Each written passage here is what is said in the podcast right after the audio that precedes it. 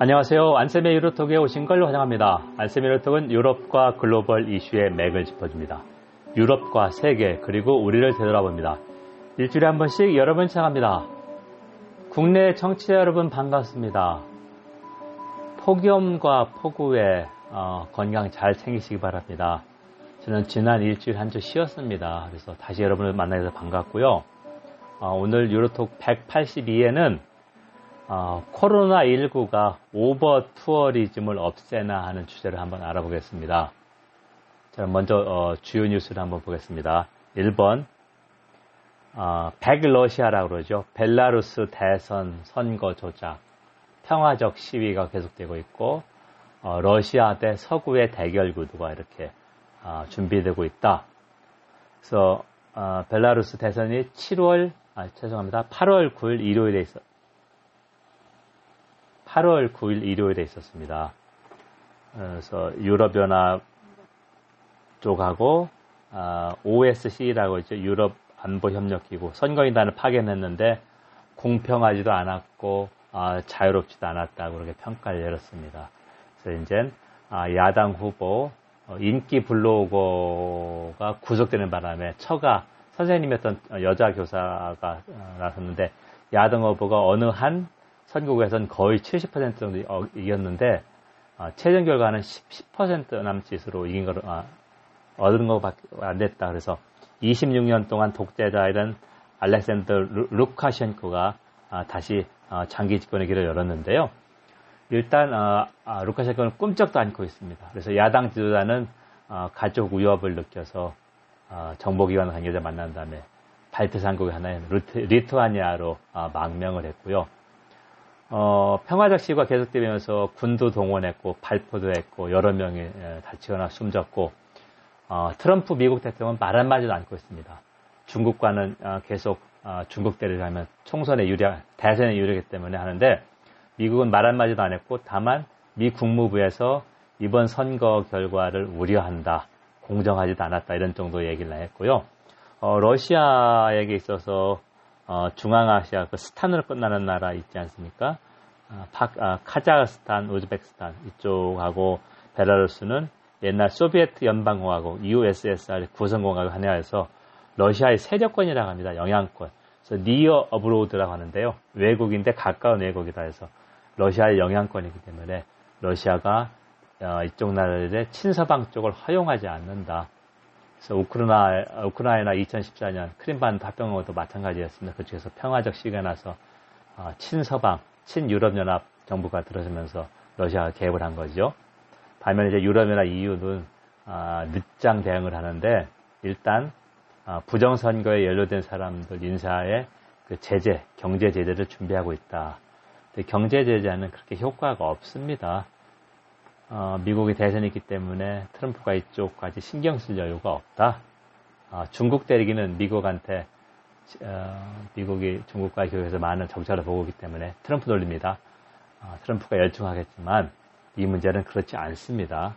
자, 그러면 이제 미국의 관심 밖이라고 볼 수 있고요. 두 번째, 독일 사회민주당 3인당의 어, 올라프 숄현 재무장관이 2021년 가을 총선에 3인당 총리 후보로 조기 결정됐습니다. 지금 독일은 연립정부인데요.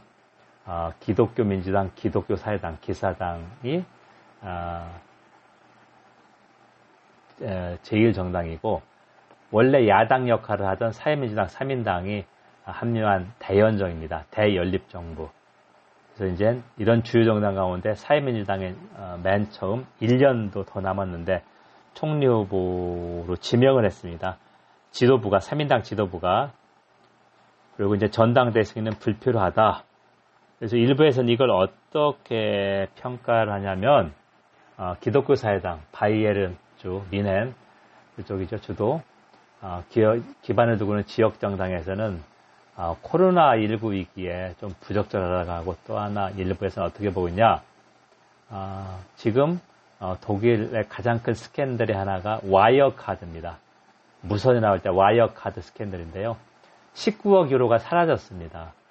그 벤처 캐피탈의 총괄하고 몇 년 동안 그 저기 말해서 한 그래서 재무부가 무엇을 했느냐 금융감독기관은 무엇을 했느냐? 저, 전혀 몰랐는가 해서 지금 계속 수사 중인데 이걸로 이제 연방하원 분데스탁에서 조사위원회를 설립해서 수사하고 있습니다. 조사 이걸 면책하려고 하는 것이 아니냐 그런 비판도 나오고 있습니다.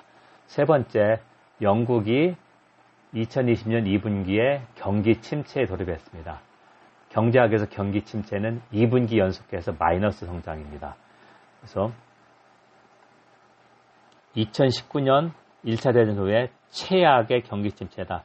1분기는 마이너스 2%였었는데요. 올해 2분기는 마이너스 20.4%였습니다. 그래서 유럽 국가 가운데 스페인 다음에 최악이고요.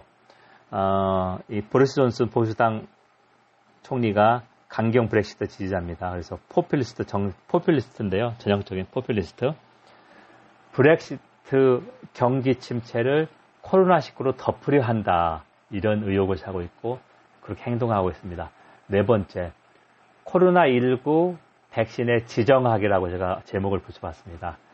자, 어느 나라가 먼저 백신을 개발하고 이 백신을 누가 쓰느냐 이걸 보면 어, 국가 간의 친소 관계나 영향력을 알 수 있는데요. 러시아가 코로나19 백신을 개발했다고 발표했습니다. 2020년 8월 11일 화요일이고요. 어, 푸틴 대통령이 딸이 이미 접종했고 효력이 있다 이렇게 얘기했는데 어, 독일 제2공영방송 어, ZDF, 그러니까 ZDF는 신뢰할 만할까? 러시아는 이거를 어, 공개 검증을 하지 않고 그냥 자기들 자료만 제시하고 있다. 그래서 국가의 자존심을 건 코로나19 백신 개발 경쟁인데 영국 옥스퍼드 연구소 쪽이 앞서고 있고 미국도 어, 계속해서 주가 많이 올리고 있죠. 미국 업체하고 독일도 큐어백이라는 쪽 어, 어, 하고 있고요. 그래서 이건 어떤 식으로 비유하냐면 1950년 10월 소련의 최초로 스피트니크 인공위성을 발사했습니다. 3주간 지구 궤도를 선회했고 미국이 너무 충격을 받았죠. 핵무기는 먼저 개발했는데 소련보다 우주 개발 경쟁에 졌으니까 그래서 미국이 바로 나사 미 항공우주국 설립해서 자, 달 착륙 1969년에 이게 있었던 거거든요. 자, 그래서 이 충격의 순간이게 이게 어, 개발 발전을 촉진한다 그래서 스피트니크호라고 이렇게 불만한데 백신 개발에서 어, 필리핀 두테르테 대통령이 2020년 10월부터 러시아 백신을 쓰겠다고 했습니다. 자, 무슨 말이냐면 원래 필리핀은 중국의 남중국해 에, 그 전략, 중국이 거의 90% 이상을 자기 호, 어, 바다라고 그러니까 필리핀은 그렇지 않다 해서 어, 유엔 어, 사법재판소 이쪽에서 이겼습니다. 그러니까 중국이 주장이 맞지 않다 이렇게 얻었는데 두테르트가 집권하면서 친중으로 노선을 전환했고요. 어, 러시아 백신을 쓰겠다. 자, 그래서 백신의 지정학이란 말 이거죠. 어, 우리나라가 러시아 백신을 쓸 수 있겠냐 이거죠. 아니죠.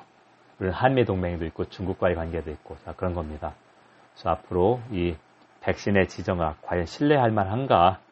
단순한 의약품 쓰는 게 아니라 지정학이라는 말로 좀 표현했습니다. 여러분은 지금 안쌤의 유로톡을 청취하고 있습니다. 유로톡은 유럽과 글로벌 이슈의 맥을 짚어줍니다. 유럽과 세계 그리고 우리를 되돌아봅니다. 일주일에 한 번씩 여러분을 찾아옵니다. 오늘은 182회 어, 코로나19가 overtourism을 없앨 수 있을까 하는 걸 주제로 보고 있습니다. 자, 먼저 overtourism을 보겠습니다. 아, 수용 능력을 초과하는 과도한 관광이다. 관광 싫어하는 사람은 없을 겁니다.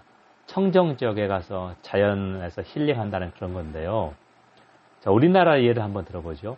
제주도 인구가 70만 명 남짓한데 2019년에 제주도를 방문한 관광객은 1,500만, 1,500만 명입니다. 그러니까 20배 정도가 개, 아, 방문했는데도 제주도 난개발, 제2공항 개발의 문제점, 그 다음에 제주도 원주민들, 토착민들이 시끄럽고 어디서 막 펜션 어디 가는 중구난방을 섰으니까 이렇게 호소하고 있는데 여러분이 잘 알고 있는 어, 크로아티아의 두브루니크는 어, 제주도만은 30배가 방문합니다. 주민의 30배 하는 관광객. 그리고 이탈리아 베네치아, 베네스는 무려 관광객이 450배입니다. 그러니까 베네치아 인구가 5만 5천인데 2019년에 방문객이 2,500만 명이었습니다. 그것도 특정 어, 시기, 그러니까 어, 절정기에 몰려있죠. 그래서 6월에서 9월. 자, 그래서 오버 투어리즘이 문제가 난다. 환경 오염되고 관광 자원은 유한하죠. 사람의 손발을 많이 거칠수록 어, 훼손되기 때문에 반면에 인간의 욕구, 관광 욕구는 거의 무한하다고 볼 수 있다. 중국 인구가 14억 명이 넘는데 그 중에 중산층이 몇억 명입니다. 이 사람들이 전 세계를 휩쓸고 있습니다. 자, 그렇게 되는데 코로나19로 어, 유럽 관광대국들, 그러니까 이탈리아, 스페인, 어, 이런 쪽이 어, 봉쇄했죠. 어, 그리스. 그래서 이제 관광객이 대폭 줄었다. 그래서 이쪽 나라의 경기 침체가 심각했습니다. 예를 들면 이탈리아는 어, 관광산업이 GDP에서 차지하는 비중이 10%가 훨씬 넘습니다. 크로아티아의 경우는 18% 가까이 됩니다.